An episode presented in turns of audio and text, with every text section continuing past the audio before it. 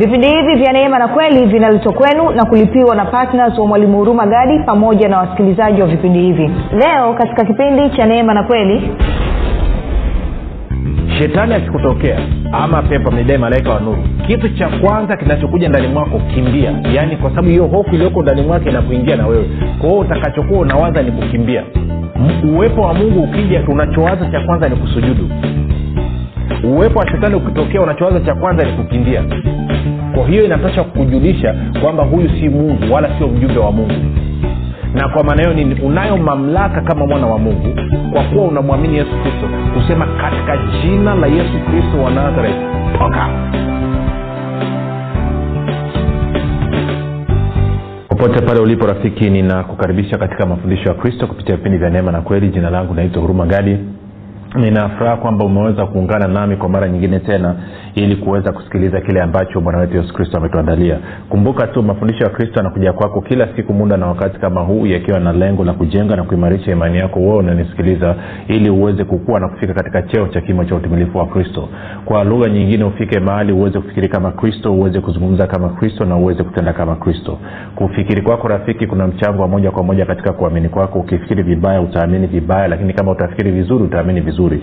Basi hivyo fanya maamuzi ya kufikiri vizuri na kufikiri vizuri na kufikiri kama kristo na ili uweze kufikiri kama kristo huna budi kuwa mwanafunzi wa kristo.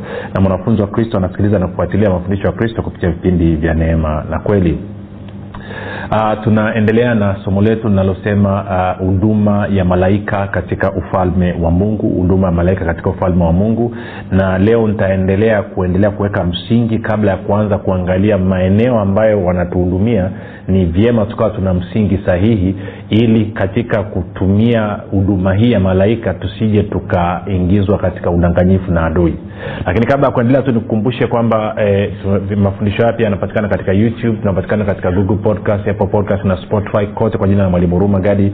Ukifika pale eh, eh, tafadhali uh, subscribe lakini pia utakapoangalia ama kusikiliza usisahau basi kujiunga kujiunga uh, kulike sore pamoja na kushare na watu wengine.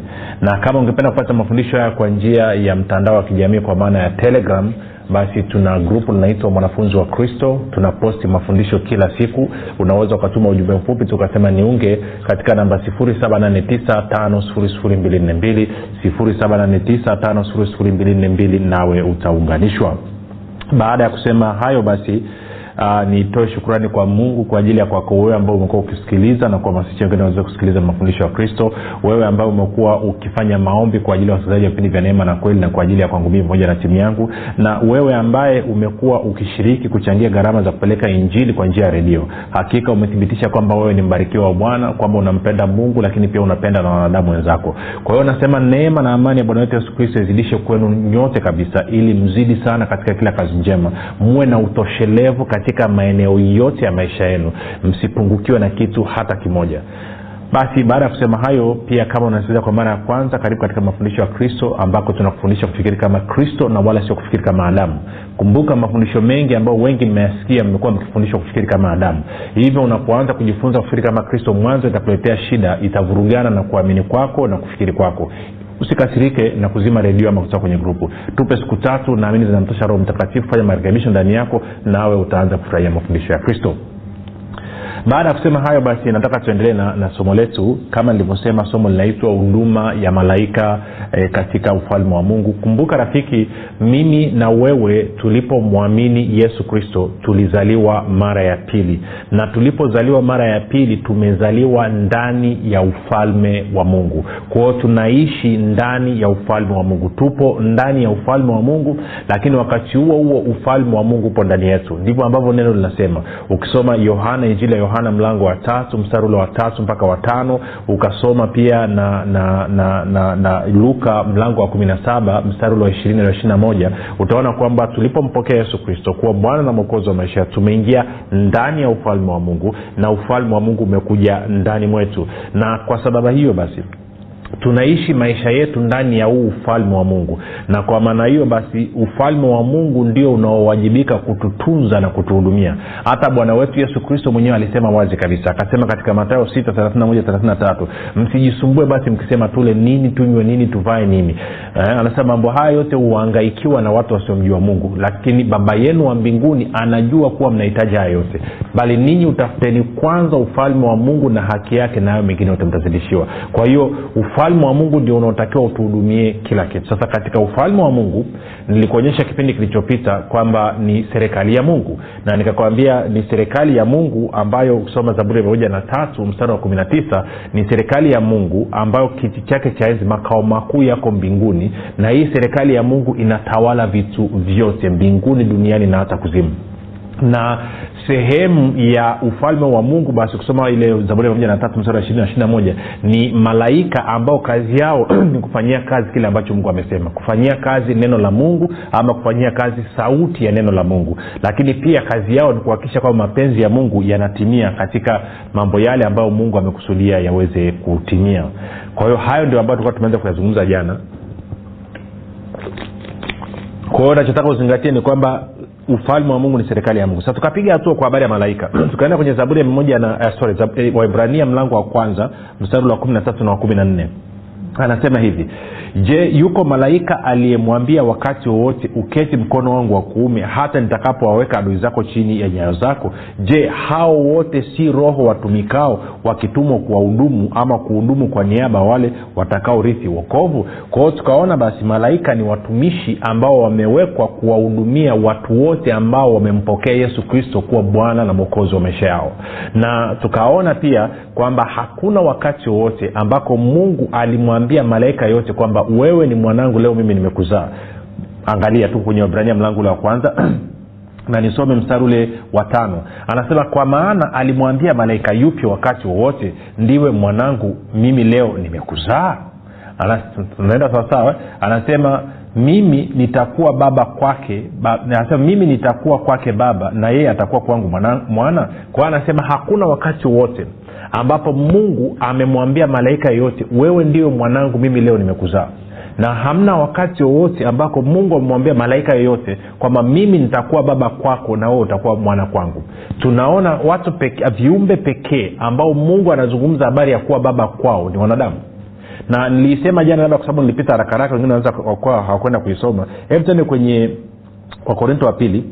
Wakorinto wa pili Uh, mlango ule wa sita. Na nilileta hiyo hoja wakati napangua hoja kwamba kuna watu wanafundisha watu kwamba kwenye mwanzo mlango wa sita na kwenye ayubu mlango wa kwanza inapozungumzia wana wa mungu walijihudhurisha inazungumzia ni malaika bibilia inaweka wazi kabisa. Hakuna wakati wowote ambako mungu alimwambia malaika yeyote wewe ndiwe mwanangu mimi leo nimekuzaa wala hakuna sehemu yoyote wala mahali popote naposema mungu amemwambia malaika kwamba nitakuwa baba kwako na wewe utakuwa mwana kwangu. Hakuna. Kwa nini? Kwa sababu tunafahamu mwanadamu peke yake ndiye kiumbe pekee ambaye ameumbwa katika mfano na sura ya mungu. Sasa angalia wakorinto wa pili sita mstari ule wa, wa ngapi nisome mstari wa na sita. Anasema tena pana mapatano gani kati ya hekalu la mungu na sanamu?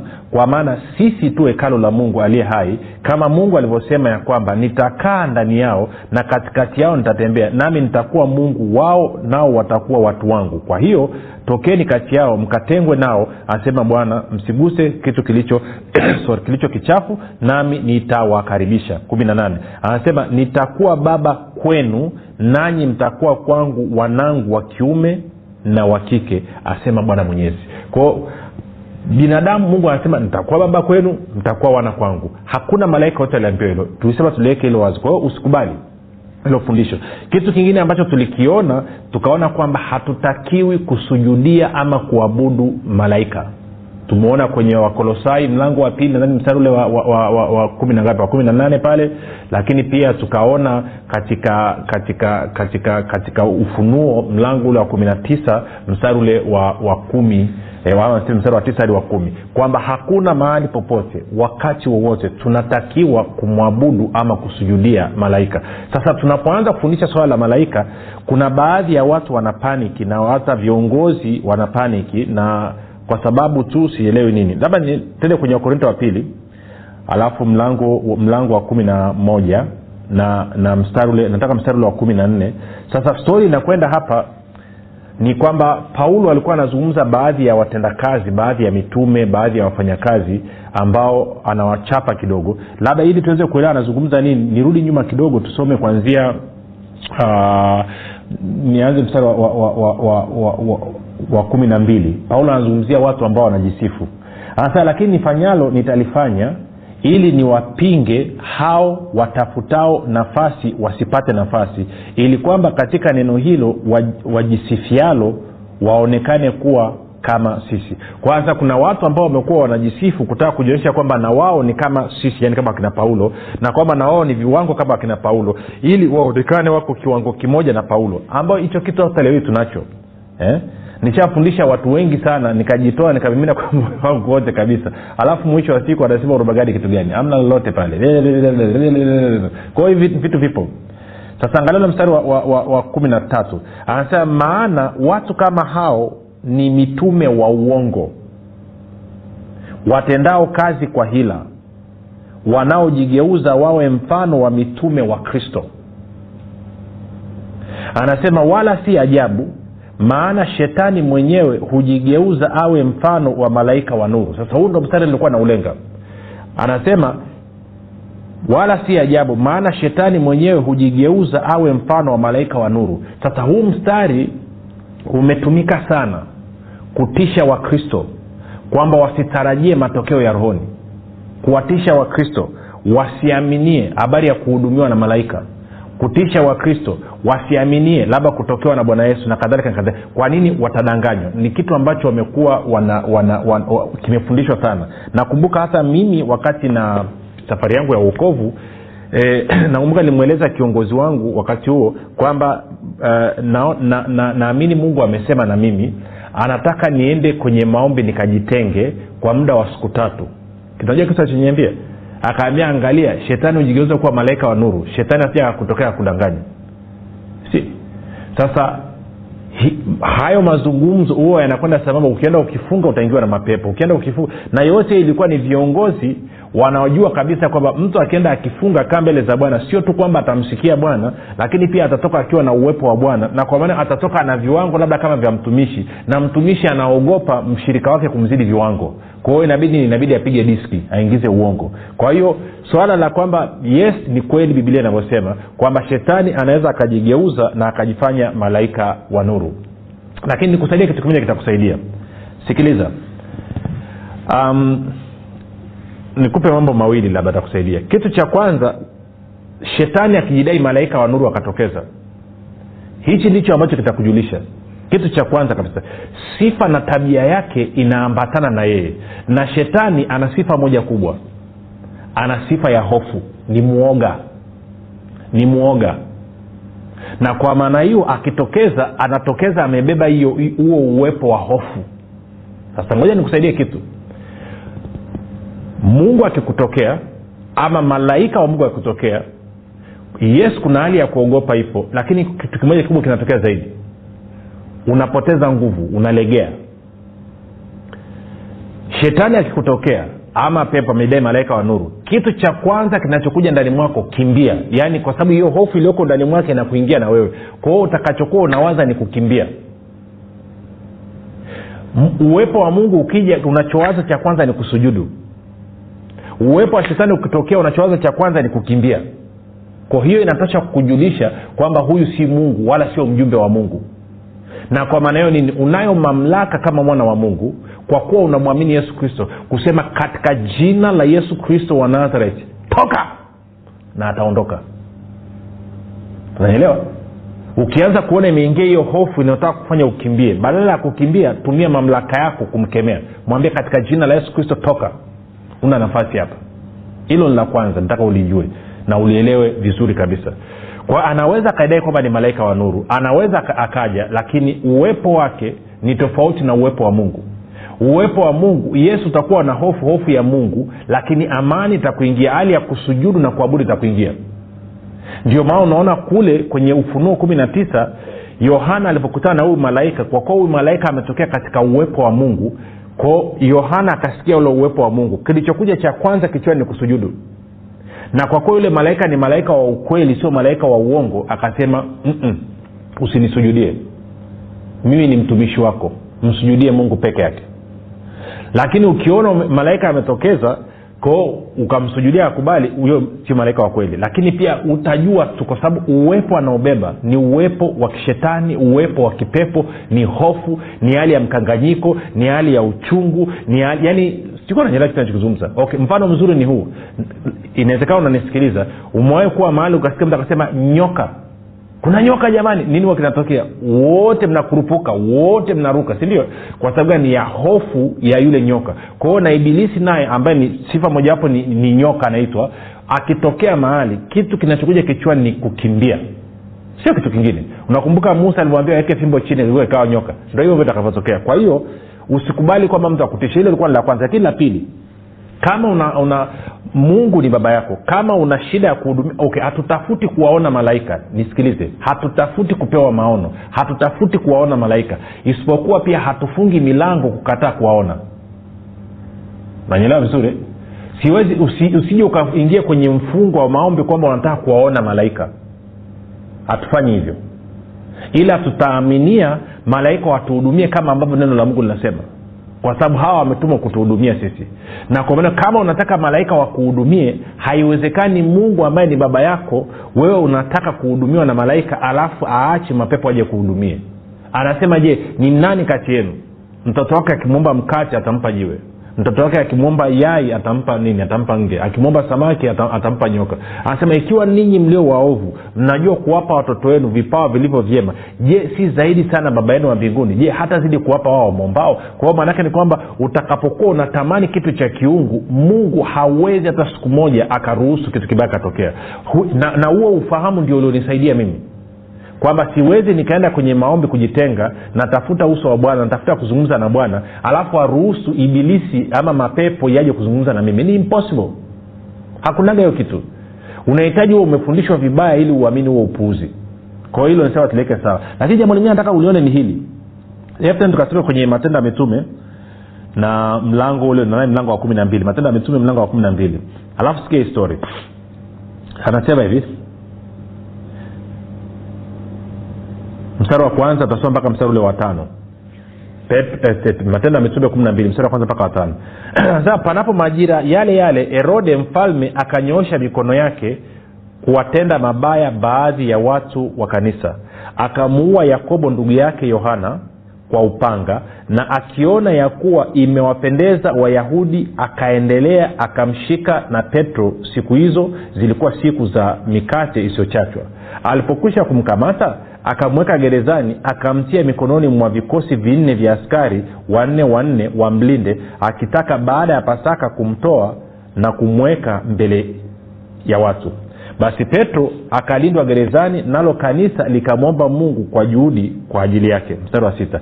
Hata wakati herode alipotaka kumtoa usiku ule ule petro alikuwa alikuwa analala katikati ya askari wawili amefungwa minyororo miwili walinzi mbele ya mlango wakalinda gereza.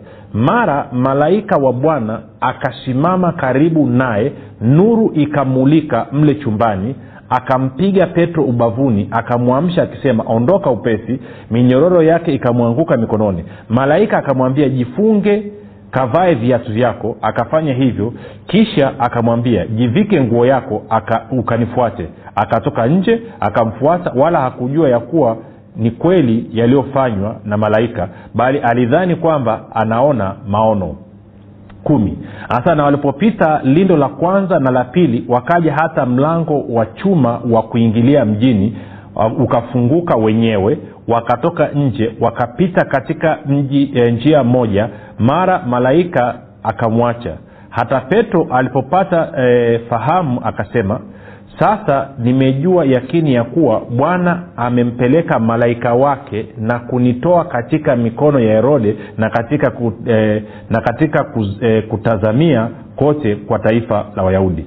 Na alipokuwa akifikiri hayo akafika nyumbani kwa mariamu mamaye yohana ambaye jina lake la pili ni marko na watu wengi walikuwa wamekutana humo wakiomba.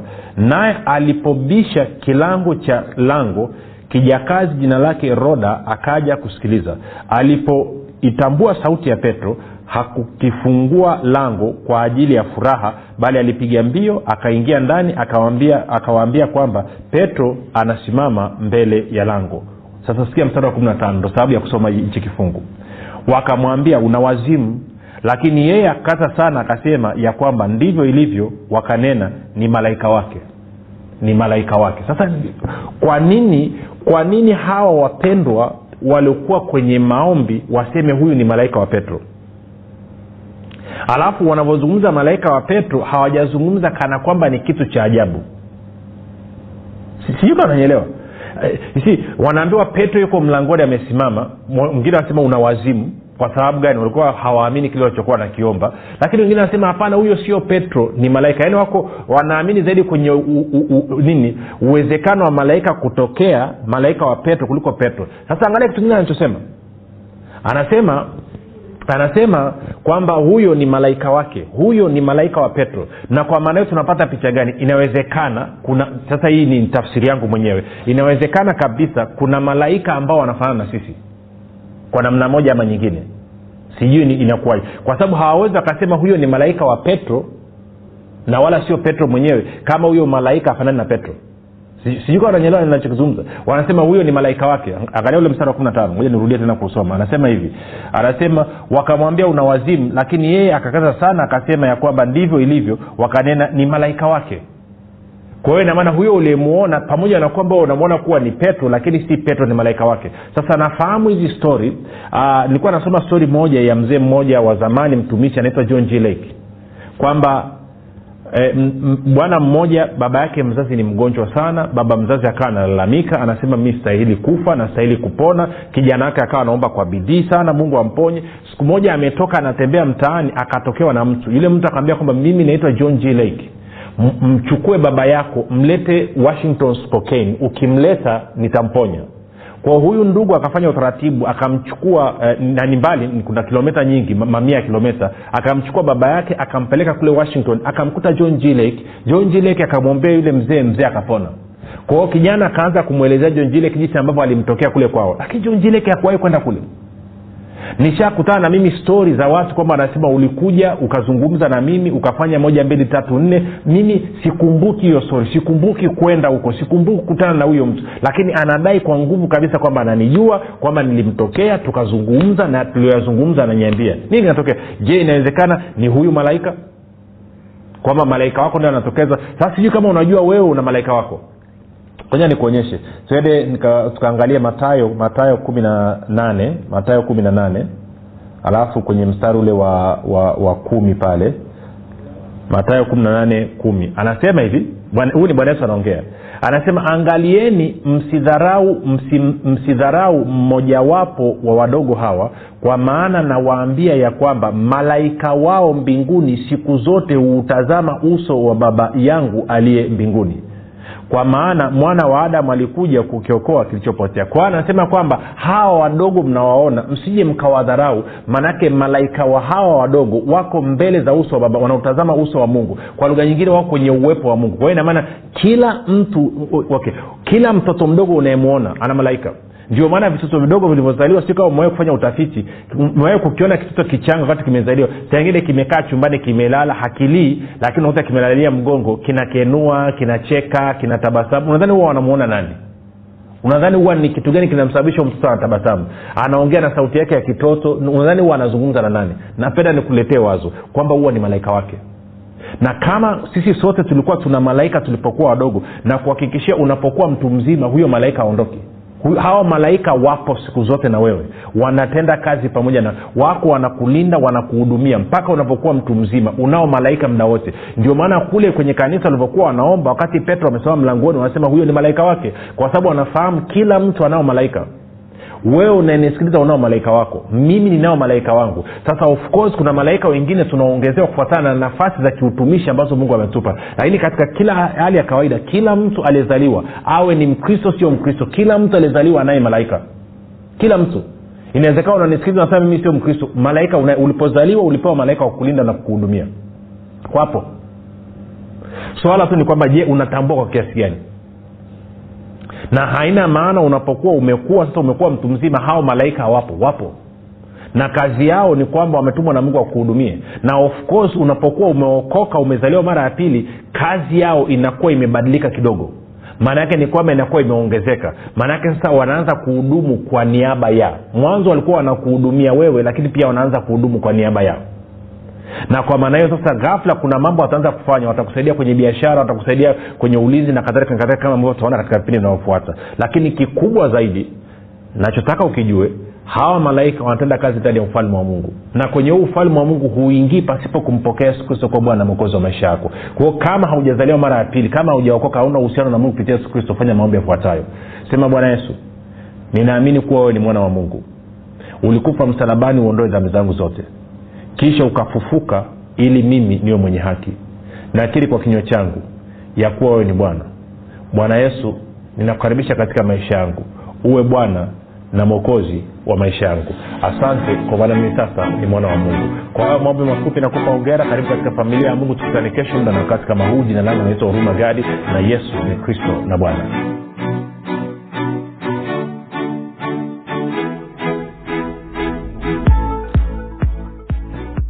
mwalimu huruma gadi chini ya uongozi wa roho mtakatifu anakuletea kitabu cha nguvu ya ukiri. Kitabu ambacho lazima kila mkristo awe na nakala. Kwa nini? Kwa majina anaitwa ivet gadi niliwahi kuwa na changamoto ya uzazi hadi madaktari wakasema kwamba siwezi kuzaa tena. Lakini nilipogundua uwezo wa mungu ulio ndani mwangu kwamba ninaweza kuumba nikaanza kubadilisha usemi. Nikawa najisemea asubuhi mchana na jioni. Mimi ni mama wa watoto wengi na kweli leo hii mimi ni mama wa watoto wengi. Kupitia kitabu hiki utajifunza mambo mengi. Ni jinsi gani utumie maneno yako kubadilisha mazingira yako ili upate lile tunda ambalo unataka kuliona. Utajifunza unapata kuongea nini juu ya ndoa yako. Utajifunza unapata kuongea nini juu ya uzao wako. Karibu sana ujipatie nakala yako ni shilingi elfu ishirini tu lakini ninakuhakishia rafiki hutojuta badilisha maisha yako milele kwa kupata nakala yako sasa. Kwa sadaka yako ya upendo ya shilingi elfu ishirini tu. Kwa kupiga simu namba 7645242 au 7895242 au 6735242 nitarudia.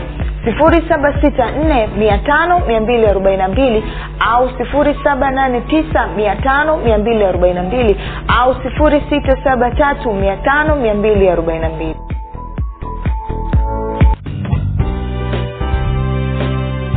umekuwa ukisikiliza kipindi cha neema na kweli kutoka kwa mwalimu huruma gadi usiache kumfolo katika facebook instagram na twitter kwa jina la mwalimu huruma gadi. Pamoja na kusubscribe katika youtube channel ya mwalimu huruma gadi kwa mafundisho zaidi. Kwa maswali ama maombezi tupigie simu namba 7645242 au 6735242